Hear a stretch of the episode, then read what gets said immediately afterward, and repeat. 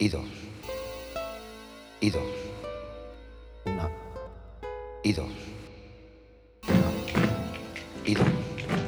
Hello and welcome to Cortez NYC live stream of the podcast. This is a bi weekly show broadcasting out of New York City. We are your hosts, Cortez NYC, and Carla de Puerto Rico. and on this show we talk about art, creativity, city life from a Latino perspective. I'm a visual artist. And I'm a singer. So let's get on with the show. This is episode six, Trust Your Eyes. Uh, our podcast has been expanding and now we're available on different platforms. Yeah, that's right. And we are available on iTunes, Stitcher, Podbean. So please subscribe, rate us, leave us a review. Uh, any feedback is, is appreciated. You can also find us on social media on Facebook, Twitter, Tumblr, and Instagram under Cortes NYC live stream. Um, uh, Instagram is our most active social media platform. So if you have any feedback, just leave a comment under this show's episode. And I want to give a shout out to some of our Instagram followers. We got Pace BT, the homie from the Bronx, Sonia Gangoli Art, Prox1GWB, the other homie, Graffiti Writers Block. It's me, Maha, Waste IF, Cute Demetrio, the Lauren Jeans, D Menace, the homie. What up, homie? I see you. And also a special shout out to TK and the AM. They are friends of the show. They have a radio show, and thank you guys for all the retweets and reposts on Twitter. Drawing from direct observation. That is the topic of this art talk.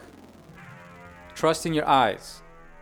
So, last episode we we spoke about drawing from your imagination, uh, recollecting stuff from memory, uh, what you do when you're freestyling.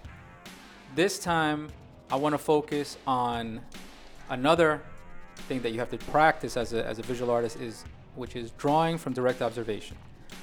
Um, what are the reasons why we do it? I think for me, one of the my personal reasons for doing it is uh, to test my perception. Um, sometimes we get lazy, you know, like it's almost like if you're constantly saying, if you're constantly drawing from your imagination, you're, it's like you're constantly using slang words. Um, you're constantly using the same words over and over again. Uh, when you draw from direct observation, you're actually forcing yourself to break old habits. You're forcing yourself to look and to test your perception of what you're seeing in front of you. Um, you're learning if i'm going to use the continue to use the metaphor the, the, the word metaphor you're learning new words or expanding your vocabulary uh, of the way you see things right? So uh, if you sit down let's say and let- let's let's speak specifically about a figure drawing class right? You have a model in front of you you have a piece of paper and a pencil and you're just drawing the model in front of you. Um, what are you supposed to be looking at right when you when you're looking at the model? You're really supposed to be first choosing your angle. You're supposed to be saying, where do I want to sit in the room, right? Do I want to sit below the model? Do I want to sit above the model, to the side, to the left, to the right? Um, these decisions usually you don't they don't come into your mind right away when you're drawing from imagination. But if you're drawing from direct observation, these are the kind of choices that initially will bring you into the drawing. It brings you into the subject, right? Where do you want to be in relation to your subject? So that's the first thing you're gonna do. Next thing you're gonna do is you're gonna you're gonna start to look at the at the model and get past the fact that it's a human being, and you're gonna try to just look at the person and what composes the person, what makes the person the the image that's in front of you. Um, it's not just a face, you know. It's not just arms. It's everything. It's you're looking at the shadows. You're looking at the highlights.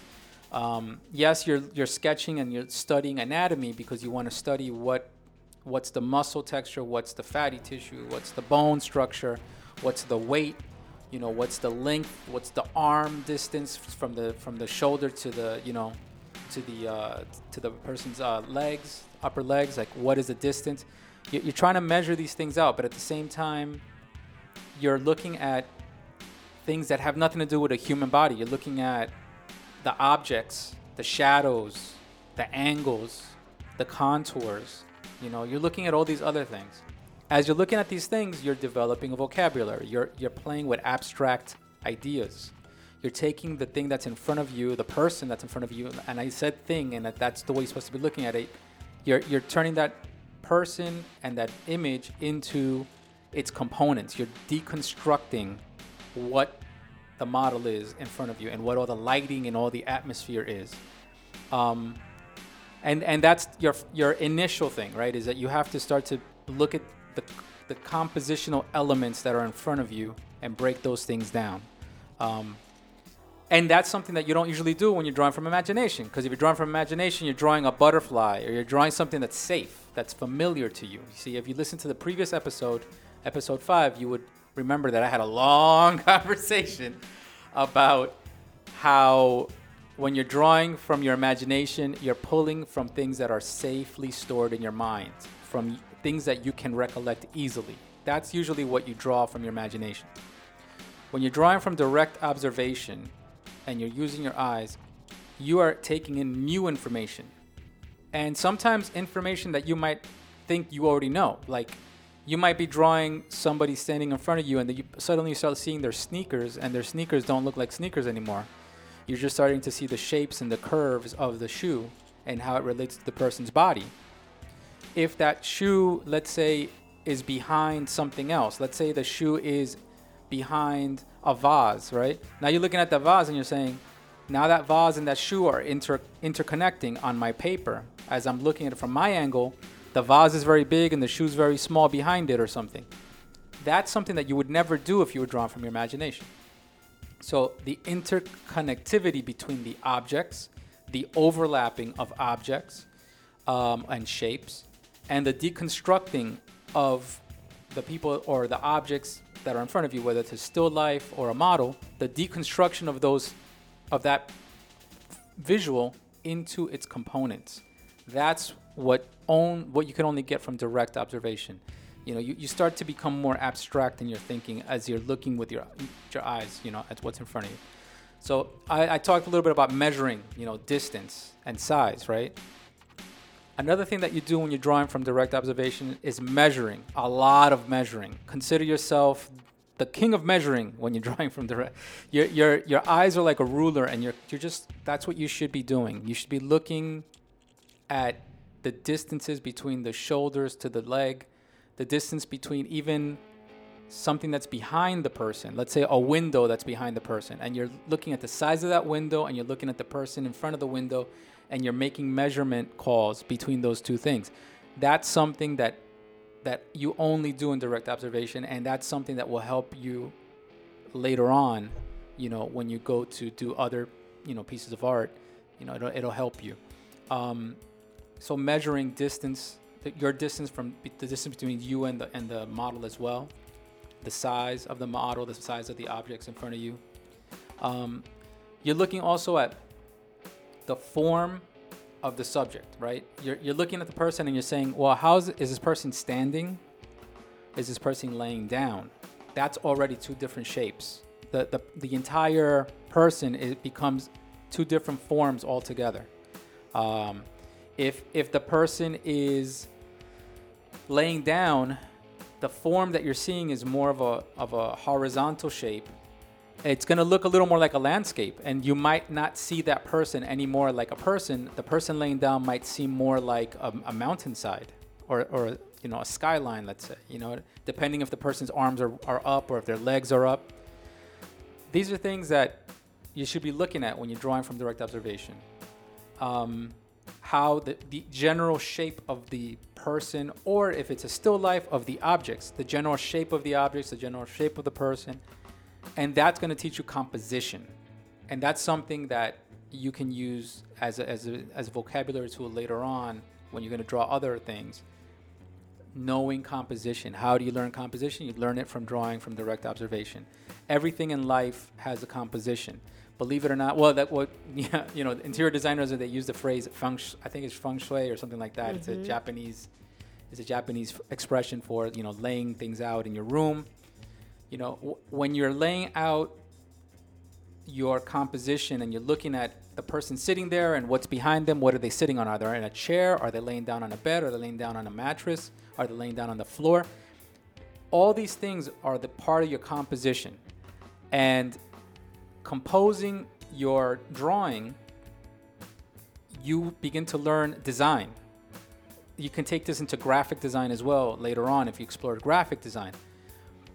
Learning composition and the, and arranging the objects in your composition, you know, once you are just picking an angle to sit at to draw these people or to draw the objects, you are beginning to do design. You're designing it. You're designing which is the angle you want to draw at, and you're picking and choosing what is going to be in your drawing. Um, if you don't like a certain thing that's in, in the layout in front of you, let's say if the person's sitting next to a guitar and you don't want to draw that guitar, well, you're going to pick an angle where you don't have to draw that guitar, right? So, right there, you made a conscious choice as to your composition. Um, you should be like a photographer. Photographers do this.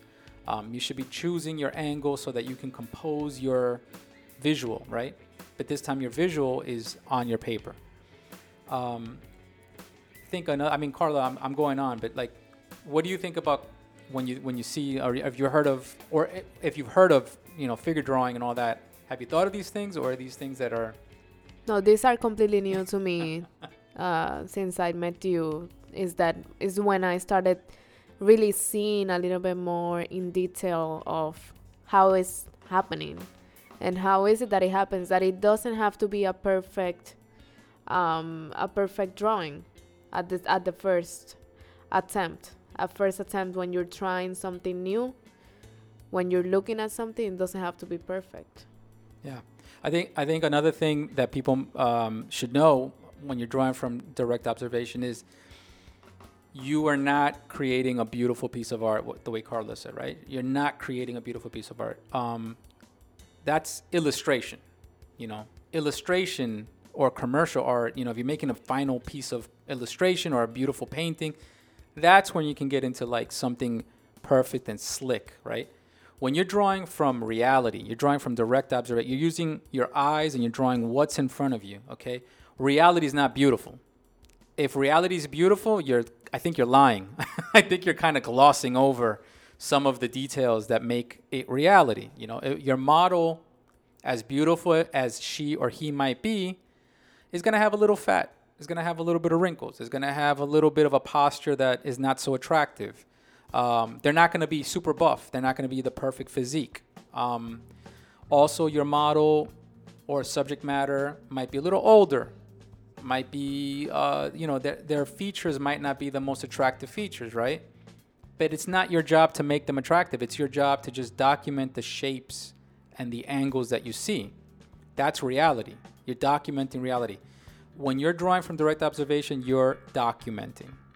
Okay? When you're if you ever if you guys have ever watched a documentary, documentaries usually reveal things that we don't always pay attention to. Mm-hmm. You know, when you're when you're watching a movie, like right now we have a movie in the background and it's mm-hmm. gladiators and it's amazing special effects. Yeah, a movie is amazing and, and it's fantasy and it tells you a story. When you're documenting or you're drawing from reality, you are going to trust your eyes even if the truth is a little bit ugly, even if it's a little ugly. And you shouldn't be afraid to offend. That's another hurdle to overcome, another obstacle. As an artist, is that you have to own it you know, if I'm drawing, let's say if I'm drawing uh, a friend of mine, you know, let's say it's, it's, a female and I'm drawing a friend of mine and she says, oh, draw me. And I'm like, all right, I'm going to draw you. And I'm drawing her portrait. If the portrait is not that flattering, you know, you don't want to be insulting, but at the same time, if it's not that flattering, you know, you have to own it. You have to say, well, that's what I tried to do. And a lot of times, and I'm going to tell you, 99% mm-hmm. of the times, the subject, if they see your drawing, is not going to be happy with your drawing. They're going to have some inside feeling because they see themselves a certain way and they're going to have a perspective of what they think the drawing would look like. And when they see it, don't be surprised if they're not that thrilled, you know. They might say nice drawing, but they inside they might be like, "Well, I'm not sure if that looks like what I look like." It's not. It's the way they look like to you. It's you documenting, okay? And another thing is that maybe people uh, some artists out there they don't have uh, a place to go for this uh, figure drawing or figure um, drawing from observation exercise. Can they do this maybe in a museum? If they go right. in a museum and just sit down and and draw something that they see there. Right. I, I mean direct observation can, can be go to the park, draw the people in the park if you see somebody sitting still for a while, or just draw the park itself. The landscape. The landscape. And, mhm. Or one of the, my favorite things is to go to, a mu- to a museum. I visit many museums throughout the city. Uh, I I look on weekends now because I've seen all the museums practically. I look for museums, that, obscure museums that I've never heard of, museums that are maybe um, more related to cultural artifacts. You know, like older things or, or subject matters. Like uh, we went to the uh, Transit Museum, for example, and I and I sketched the interiors of the uh, of the old trains Yeah. um, the Native American Museum downtown. You know, you, you start to s- sketch. They have amazing, great artifacts and all these little maquettes and, and little uh, architectural pieces that they, they, they try to display the old civilizations. Um, but yeah, it can be. It doesn't have to be a figure. You know, it doesn't have to be a live figure. It can also be things like that. That can also help to exercise your observational skills. Um, back to the idea of drawing what your reality should be. Um, I'm going to throw some keywords at you. Okay, so illustration, right? So we said illustration, sh- illustration, and and that kind of thing can be slick. You know, commercial art can be slick. It's supposed to sell, right? So think about all the commercial and advertisement that you see. You, they never show anything that's not slick or smooth or beautiful. That's true. You know what I mean? Advertisement. If you if you're going through magazines, let's say, and you want to draw from figures from magazines, let's say uh, a catalog or something, you're gonna end up drawing models. Models are chosen because they're slick and they have certain angles and certain they give a certain impression, and their photos are photo retouched and everything is perfectly lit. When you're drawing from direct observation, okay, when you're drawing your reality, your drawings they're gonna be a little ugly, they're going to be loose. Okay.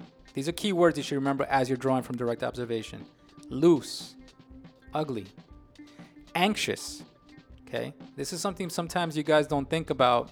A lot of artists, especially beginners, maybe some of you guys, I'm not sure, but I'm sure I have some beginners that are listening to us. When you're when you first start to draw from direct observation, especially, your drawings are going to be anxious. So what do I mean by an anxious drawing? I mean that they're going to have squiggly lines. They're going to be nervous looking. They're not going to be as as confident. Your lines won't be secure. They're not going to be clean like a comic book illustration. Clean slick lines. They're going to be anxious. The lines are going to be a little crooked. They're going to be a little wobbly. Okay? That's okay. That that is what makes it feel real. Mm-hmm. You know, the human figure is not a dead figure. It's not going to be sitting there still. You, as the observer, are not sitting still. As as still as you think you're being when you're drawing, you're actually moving around a little bit. So that also gives a wiggle to your drawing. It's okay. Okay. Uh, it- your drawing, drawing re- reality, documentation of reality should be a little edgy. It should have your voice, you know, your your personal expression with your hands, your your signature style of holding a pen. That should be present. If it's not present, you're doing something wrong. You're faking it. I, I used to have a teacher. This is a, a funny story, but I used to when I was in college, I had uh, I was I was in a painting class, and the teacher was straight out of like a samurai movie. He was like he was he was American, but he was just his attitude was like straight out of like some samurai discipline kind of thing. And he was teaching us to paint, and we were painting still lives. And he would walk around, and he literally, if he saw that you were kind of faking it, and you were you weren't putting your, your you weren't really looking at what was in front of you, he would ask you. He would be like, "Well, what color is that that you're painting there?" And and let's say the thing that they were supposed to be painting was like like a, a pale red, but you started using like a, a red straight out of the tube, so it was bright red, like a like a red lipstick. But, but it's not. It's supposed to have been pale and it's like a soft natural red. He would see that and he would be like, "Well, is that the color?" And if you started saying, "Yeah, yeah, no, that's it's red," and he would say, "No, it's not," and he would wipe out. He would wipe with turpentine. He would wipe your whole canvas, ah. just buff it clean and tell you to do it again. Wow. If you started sketching in your paint and you started kind of doing the figure and you kind of made the person, you kind of started doing like eyes first and then the mouth. Instead of doing the whole figure, you started doing like the eyeballs and then like the ears and, and then the hair. He would walk over to you and be like, What about the rest of the figure? And you would be like, Uh, and then he would wipe your whole thing clean. Wow. Yeah. this was this was the kind of uh, I mean, but that tough tough love. You know what I mean? It's kind of like a way of teaching to tell you we see what you're doing.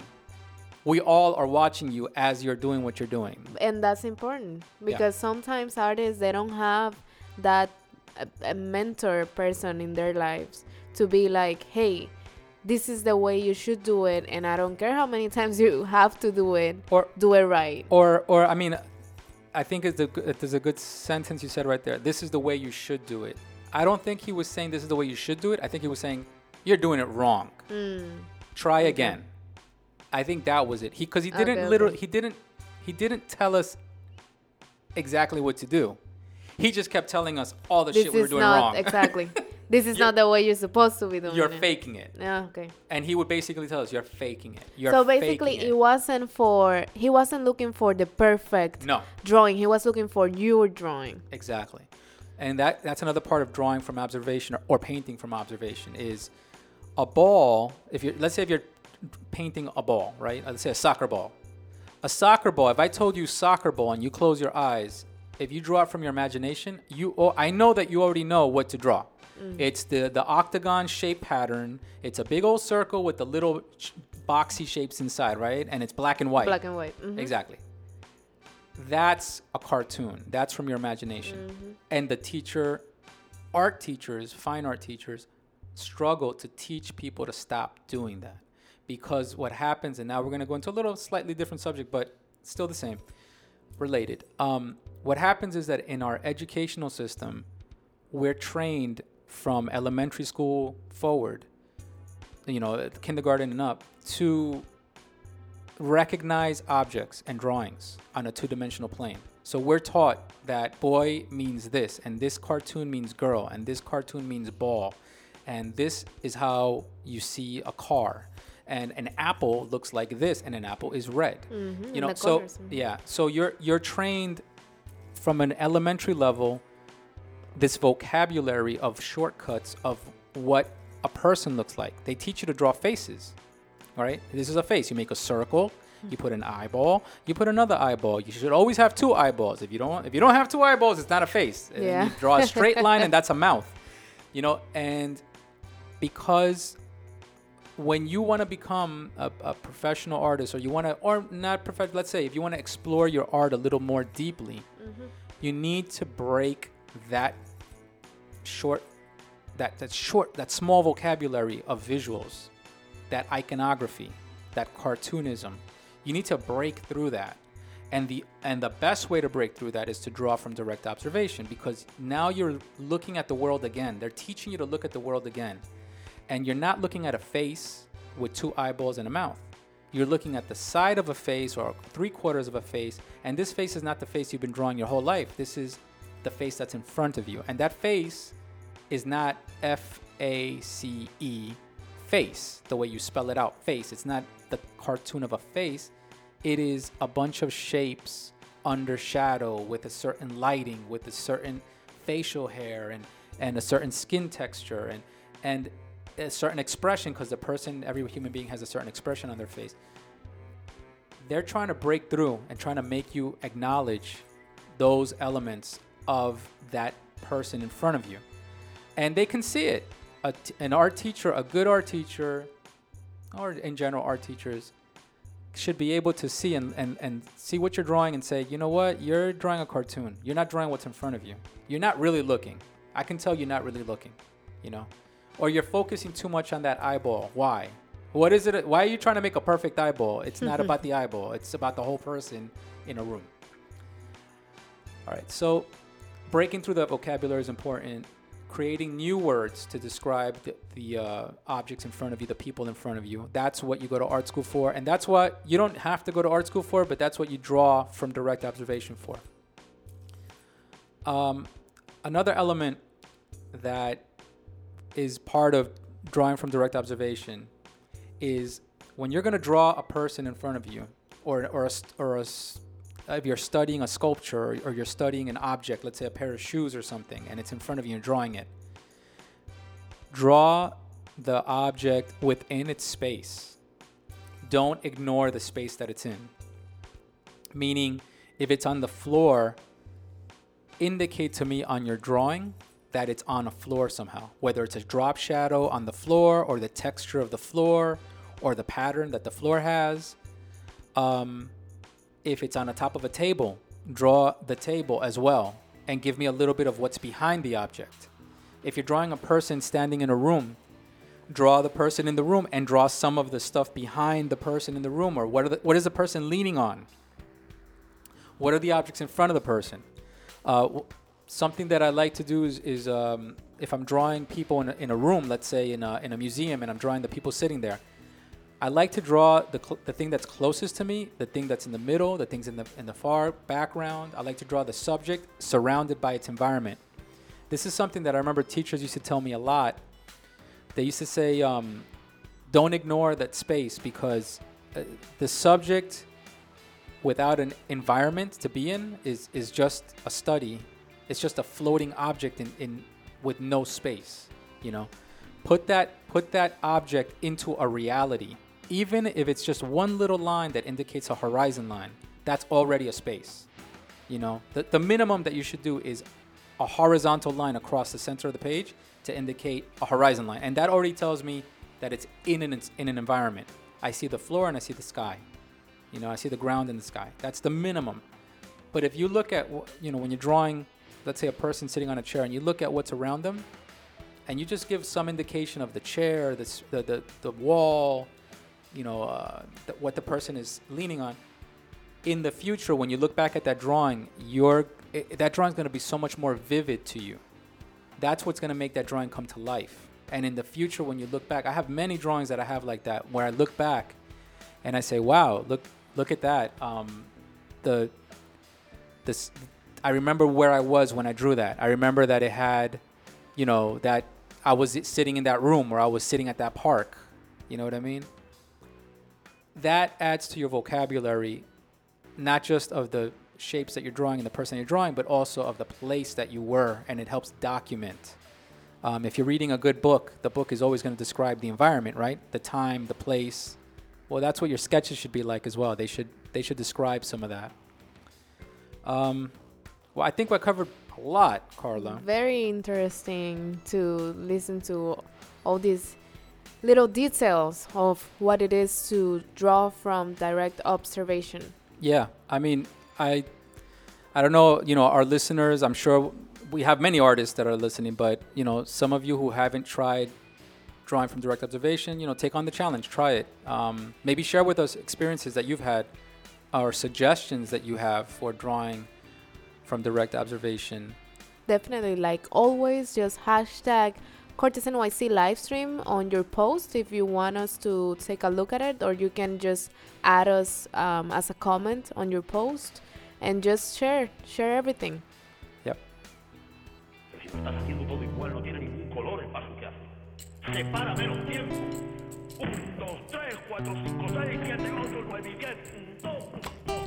All right, so now we're gonna move over from trusting your eyes, the subject of trusting your eyes, to trusting your feet. Because these hips don't lie. They Carla. don't. What's the subject? So, for today's episode, we're gonna be talking about dancing to Spanish music and um, overall also dancing. How how important is it for the Latino culture? True. And well, I want to start by explaining that dancing is part of I think any Latino household in in the United States. Because I think dancing is something that is um is th- our family teach us how to dance since we're little. And music is is a big part of of our traditions so everything that has to be related to music to movement to Rhythm. s- to rhythm also Rhythm is, is very important in.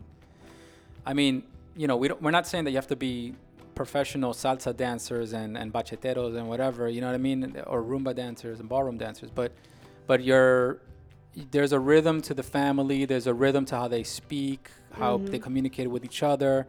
Um, there's a rhythm even in, in just doing chores. You know, I th- that's a cliche I know in, in Latino movies where they show, you know, the, the, the mom or the grandmom or whoever cleaning up and they're like dancing while cleaning the house. But that's als- that's actually something real.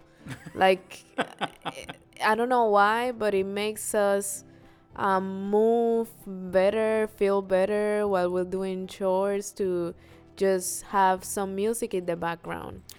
Some And- people might say Latinos do it with style. Yeah.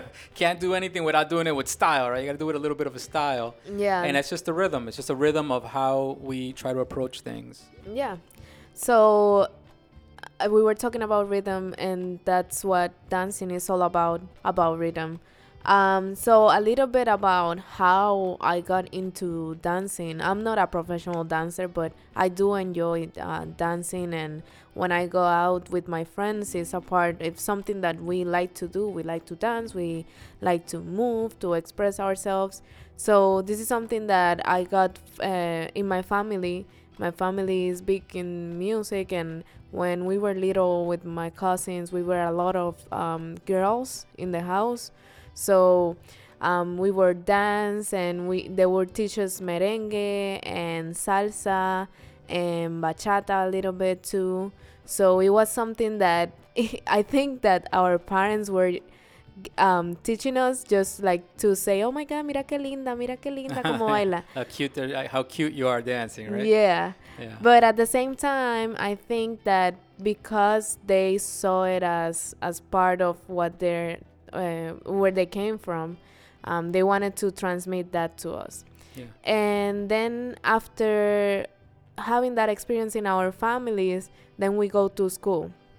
And going to school in Puerto Rico means that you have a lot of activities and a lot of cultural activities that had to do with dancing. There you go. So anything that we had, let's say, since we're very very little, um, in Christmas and also there's a week I think it's in November or October where they celebrate um, uh, the Puerto Rican, uh, feeling Puerto Rican basically. It's like the week for Puerto Rico, and they will have different activities where different groups um, they will represent. Let's say this group is gonna represent the countryside and this group is going to represent the city side and this group is going to represent um, the dances from before from the spaniard time so we had all these activities we were always um, do our choreographies um, how our, our our dresses depending on what we were dancing So you were we, doing, you're doing folkloric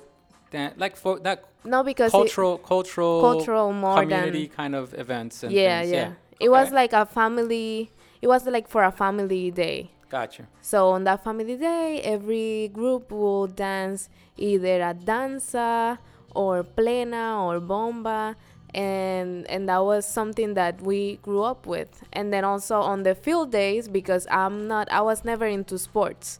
So on the field days, what I would do is dance, and we would do our little dances, and we compete with each other, compete with the other groups, and the dance was the most important thing. So we Oh my were God. practicing every single day after I could school. imagine a little Carlita there. Oh my God, I have to do my dances. I have to Yeah, practice. yeah. We were practi- we were practicing everything. If we were going to act, we have to act. We were going the the outfits. We were Uh-huh. figuring out all the outfits. Everything had to be perfect for the field days. So I think that all these um, experiences help us to understand why dancing is so important in at least in the, Puerto Rican culture, but also in the Latino culture in general. Well, I, I would I would add to um to my grow to this to that to that age level. I would say my stories at that age level um, was uh, in Colombia. I was I, I was some I think I was like in fourth grade or something, and I had cousins in Colombia. I had gone to Colombia. I was living there for a year, and um, basically my aunts, you know, any any party or you know any kind of like even if it was a small family party or small family ga- gathering, you you would end up putting music on and people would start dancing Yeah. and dancing for for them, you know, wasn't even though there was back then there was rock and rap and that kind of stuff and disco and, and that kind of music and pop music but the, the idea of dancing was that you you would take a you would create pairs. You would create you would mm. take a, a little boy, a little girl, get together and dance Yeah, yeah. and they would teach you one how to lead the other and and you know i mean all gender role concepts aside all of that gender kind of issues aside um, just the act of pairing up and coordinating with a partner i think that's something that is still valuable and, and still valid Yeah. um, in in that experience that they would they would force you to coordinate with somebody hands on you know Actually, that just reminded me that in my school we also had like a dance marathon. whoa So this was a night that you had to have a partner. So sometimes they'll do like, okay, you, uh, this girl and this boy, you just have to participate. Just do it. It doesn't matter. Blah blah. blah. So like you said, it will be a pair, and because it is what it is, it, it was uh, the boy and the girl. right And I remember that once my aunt, my my aunt, my cousin and my uncle participated and they won. oh wow Yeah. So that's how you see also how dancing is so important yeah in our cultures. Yeah. So going a little bit into well i mean before I, we move on yeah yeah um, no, so I remember. I just wanted to share this memory. I remember uh, dancing with my cousins. I remember the first music that I learned to dance with was uh, vallenatos, which is like an old style. And and I don't know why my grandmother played so much joropo, which is a type of Colombian uh, music. It's it's Colombian, but it's also like it stems from further south. I think from the the border with uh, with Venezuela.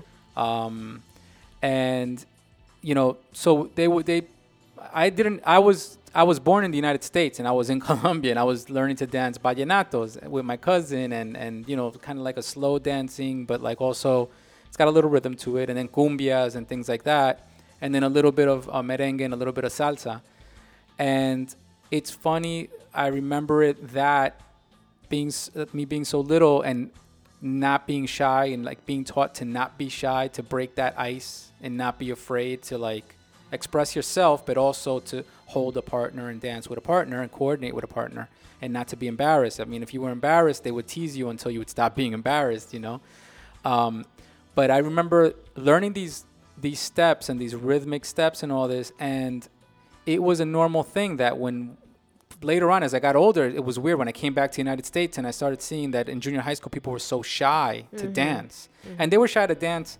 American pop music where you're not even holding each other. And they were shy to ask somebody to dance. And I was like, really? I, I didn't understand it. That was like a real. I, I didn't speak out about it, but I just remember it being a weird thing that made me feel like, made me feel a little bit like an outsider, but it made them look strange as well. Um, then, you know, I remember later on in life learning about dance lessons. People actually paying money to learn to dance, and people being surprised that I knew how to dance salsa or merengue or cumbias or whatever. And that's where, you know, that the, you really understand that it's a cultural thing. That's you know? actually real. And thinking about that, um, it is true that we are not afraid to dancing with each other. I remember also growing up when we were going to to let's say uh, birthday parties or anything like that, or we had like a little prom for junior high kind of. Um, we were not afraid. We were enjoying the whole night because we knew each other already. But not only that, but we were used to dancing like oh it's just dancing and we can dance with whomever it doesn't matter Yeah. Going into the different styles that we have in latino dancing um, i want to start with merengue which is the i feel like is the most simple one um, it's just two step two steps and move your hips I think, I Um, think that's one of the most basic ones that everybody. basic ones. Yeah, right? yeah but you really have to feel the rhythm you cannot be just moving the, your feet one two one two and that's it That's true. I I've seen that. yeah me too so i think that's something to to be careful with. True. just try to listen to to the drums try to listen to the mel not the melody but the rhythm of the song. Yeah. and then maybe try to feel a little bit of that and it might be you might look better than just moving your feet. One two one two. It's not just that um Well, I mean, it's hips. It's hips. It's thighs. Also, that's another part of merengue. exactly exactly If you're not doing hips, That's what- thighs, uh-huh. then you- you're not doing it. And shoulders. It's it's your It's whole body. Yeah, you gotta move your whole body. I'm sorry. All right, I'm sorry. Next, next one. Next one will be salsa. Salsa, I actually started. I took some classes back in school. What? You didn't tell me that. Yeah, I took some classes back in school, and and in any summer camp that you are, or when you start uh, right growing up, you want to learn a little bit more because salsa it is a little bit more complicated. Um, salsa, you have the the number of the steps are three, five, six, two, one, and one more number. Bingo. Yeah, I know. It's like a lottery number. is it is, and then it is a little bit more complicated also because while you're doing these steps, your partner is doing the opposite. So you really have to know how, if you're a female, how would you be dancing with somebody that is gonna lead you, even though it can be whomever, but you need to know that part. You also need to know the other part. Once you you take a little, you know a little bit about the basic steps. I think it's a little bit easier for you to you to just um, lose your hips and then lose your arms and your um, Shoulders. shoulders. Yeah. I think I think one of my tips for salsa is uh, bass lines. I like to I like to follow the bass line. I think it's an easy way to get into the rhythm. If you find, you know, sometimes Americans hear the salsa and they just hear all these instruments going on. They, they, I can imagine that they hear like clack, clack, clack, clack, clack, drums and timbales and, and congas Yeah, and yeah. everything. And then It they is hear vi- violins and guitars and, and they hear all this and the guy singing and the chorus. Like I don't know what to do with I don't know this. what to follow, right? but um, no, I think the base the baseline is one really good cue into where your your feet should be and what steps should t- to take. And another another thing that I would recommend is when you're dancing salsa, remember that there's always an in between shuffle, an in between slide. So you have that one, chaka chaka two, chaka chaka three, chaka chaka four, like that little in between. That little that's the part that you have to kind of get used to because that's not American. American is you know one, two, three. You know what I mean? Like it's very Yeah, stomping. I just I just remember the numbers. oh boy, Carla. So it's one, two, three, five, six, seven. So the four is the one that you're stopping in the middle. All right. So it's one, two, three, five, six, seven, and four. You're supposed to be stopping in the middle. All right, uh, ladies and gentlemen, you could find this on YouTube. Go look for how to dance Exactly. salsa. I'm sure there's a video that For will help- beginners. that will explain this a lot better than us just telling know. you. On exactly. All right, next next one, next one. Um. So next one will be bachata. Uh, I love bachata. oh, do you? You've Yeah. never said it. No, I never said it before. Um, but bachata, I feel like it's sim- it's simple to dance, but at the same time, you do have to have the rhythm on your hips because it's a lot of hips. It doesn't matter. I mean, it does matter the steps that you do because the specific number of steps, but it is a lot of, of movement of your hips, movement of your arm, and it's a little bit sensual. Uh, yeah, uh, they're all sensual. Merengue can be a little bit sensual. Salsa can be a little bit sensual. But what makes bachata unique is that it's the left-right motion. Uh, you're going left, you're going da da da da da da. You know, you got that one, two, little little a little a little emphasis at the end, and then back back emphasis at the end, back back emphasis. So that little emphasis is different than salsa, where it's like ba, slide over ba, slide over ba, slide over ba. You know what I mean? That's a that's a difference. But yes, bachata has its its uh, technical dance also, right? I, we, it's very Yeah. popular now. Yeah, now everybody wants to learn how to dance bachata. It's, it's getting very popular now. uh, on another level, on a competitive level. On a comp, yeah, but that's the that's the thing. Um, the sensual part of bachata, I felt that it was more because you're dancing with your partner in the dance room, in the club, or whatever. Now they're taking that sensual step to the competitive level. That now, when you look up bachata dancing or competitions of the bachata, you see all those sensual steps on that level, which I don't know if it's true or not. So, continuing with other styles, I think we can get into reggaeton, Ah, which um, perreo. el perreo. El perreo. So it's basically uh, um Grinding. uh, Uh, that's That's very name? American. Yeah, booty grinding, bumping and grinding, okay, so bumping and grinding. twerking.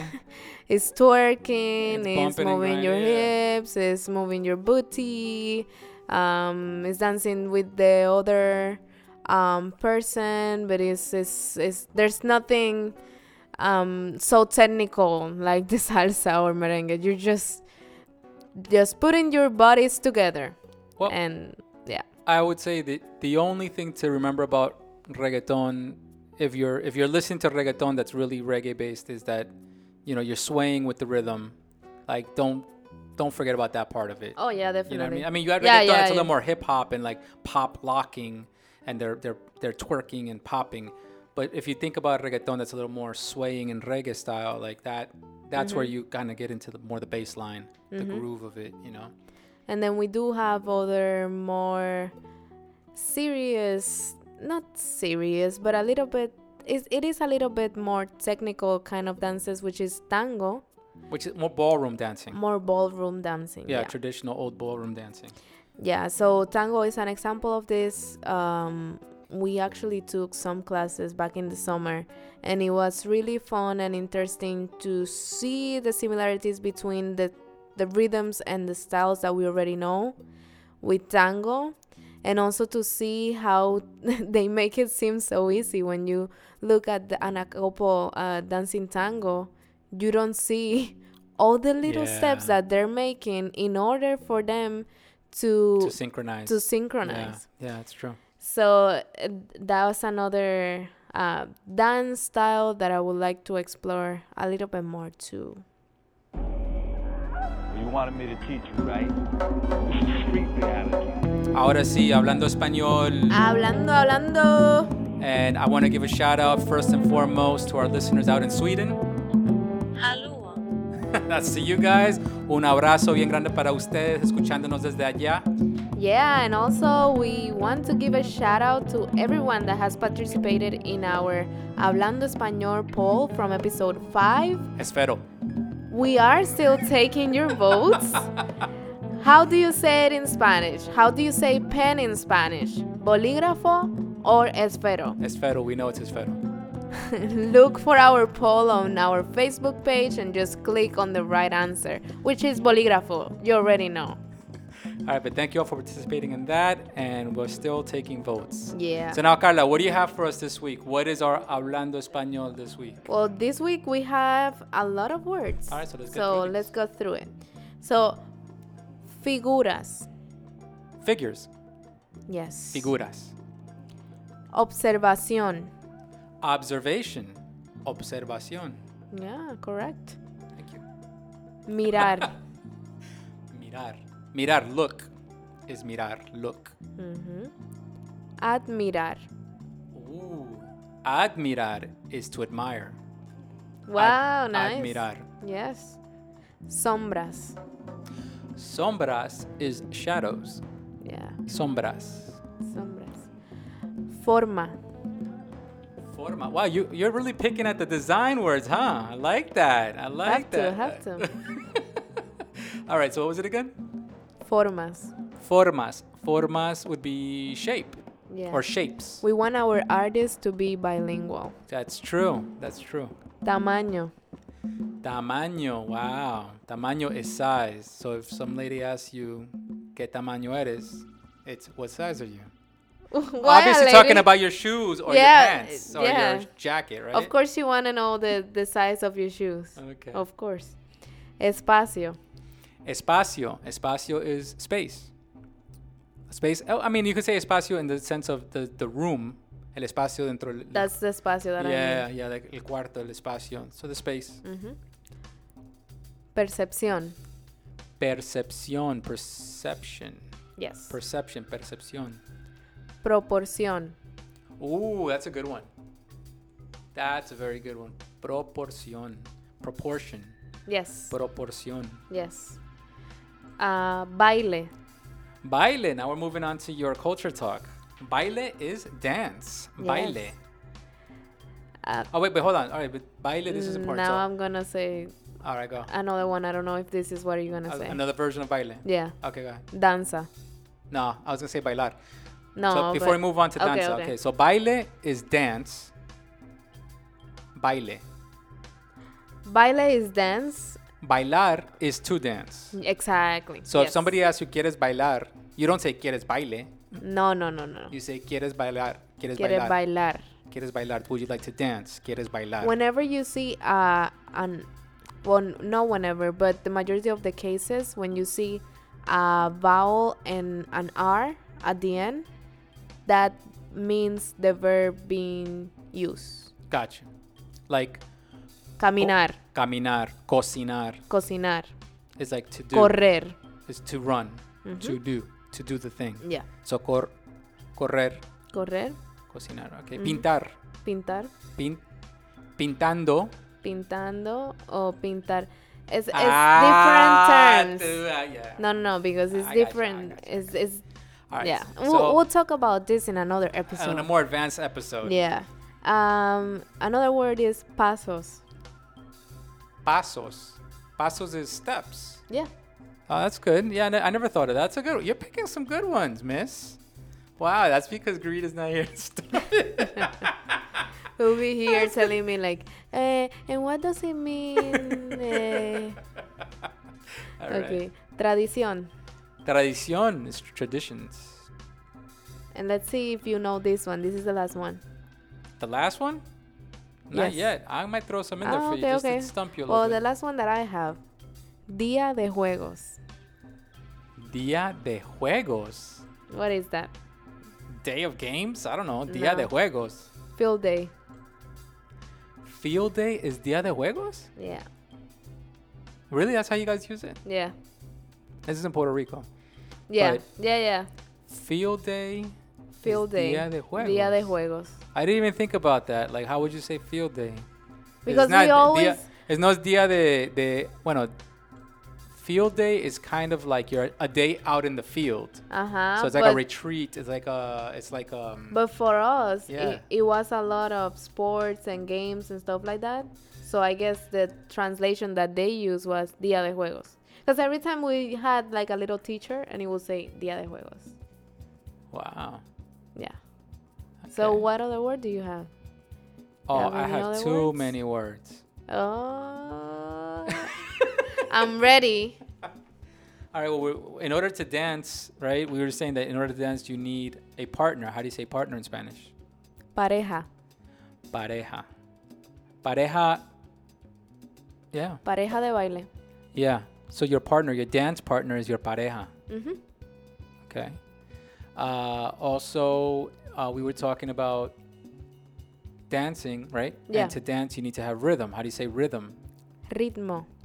Ritmo. Ritmo Mhm. is rhythm. Ritmo. Okay. And I think lastly, I'm going to say um, if you are dancing Yes. for a long time, Yes. let's say you're dancing all night, right? Yes. Uh, what do you call that party when you're dancing all night? I know every country has its own way of explaining what a crazy party is, right? Uh, uh, in in Colombia, we say "tuve una parranda, una rumba." How would you say? How what, this is less of a translation and more of an expression. What do you say when you are saying you're going to a, a, an all-night dancing? Hasta las 15. All right, in, That's a little bit more in, Colo- in Colombian expressions, we would usually say, you know, ah, fue una rumba, una fiesta, una... Una fiesta, sí. o no, Or vamos un de pa- party. And we actually use the word party. party. You guys use party. We do. Party. Vamos para el party. Vamos para el party de la.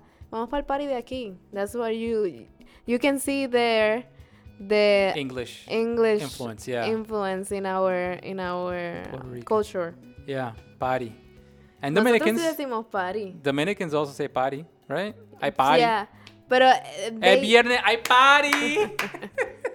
el party hasta la madrugada. yeah. I mean, Columbus, I know, I mean, it might be old, but Columbus will say rumba, we say Parranda. Estuviste parranda anoche, you know, Mhm. you know, but you guys use parranda. I, I learned that now is that you guys use it more. Yeah. How to use parranda? Well, uh, we might talk a little bit more about this in another episode, but parranda is a gift and is something that is done uh, during Christmas time. Is is a group of people that goes to the house of another person to give them uh, the gift of music. Which is in in American culture, it's uh, Christmas caroling. Yeah, exactly. That's exactly. So Christmas caroling in Puerto in Puerto Rico it's it's parranda. it's parranda, Mhm. and in Colombia parranda we use it to mean going out all pa'l night. party. Yeah. All right. Well, that concludes episode six. Our next episode is episode seven, titled Documented. Uh, for Art Talk, we're going to be talking next episode about documenting your art, uh, your life, through video, through journals, um, different ways of documenting.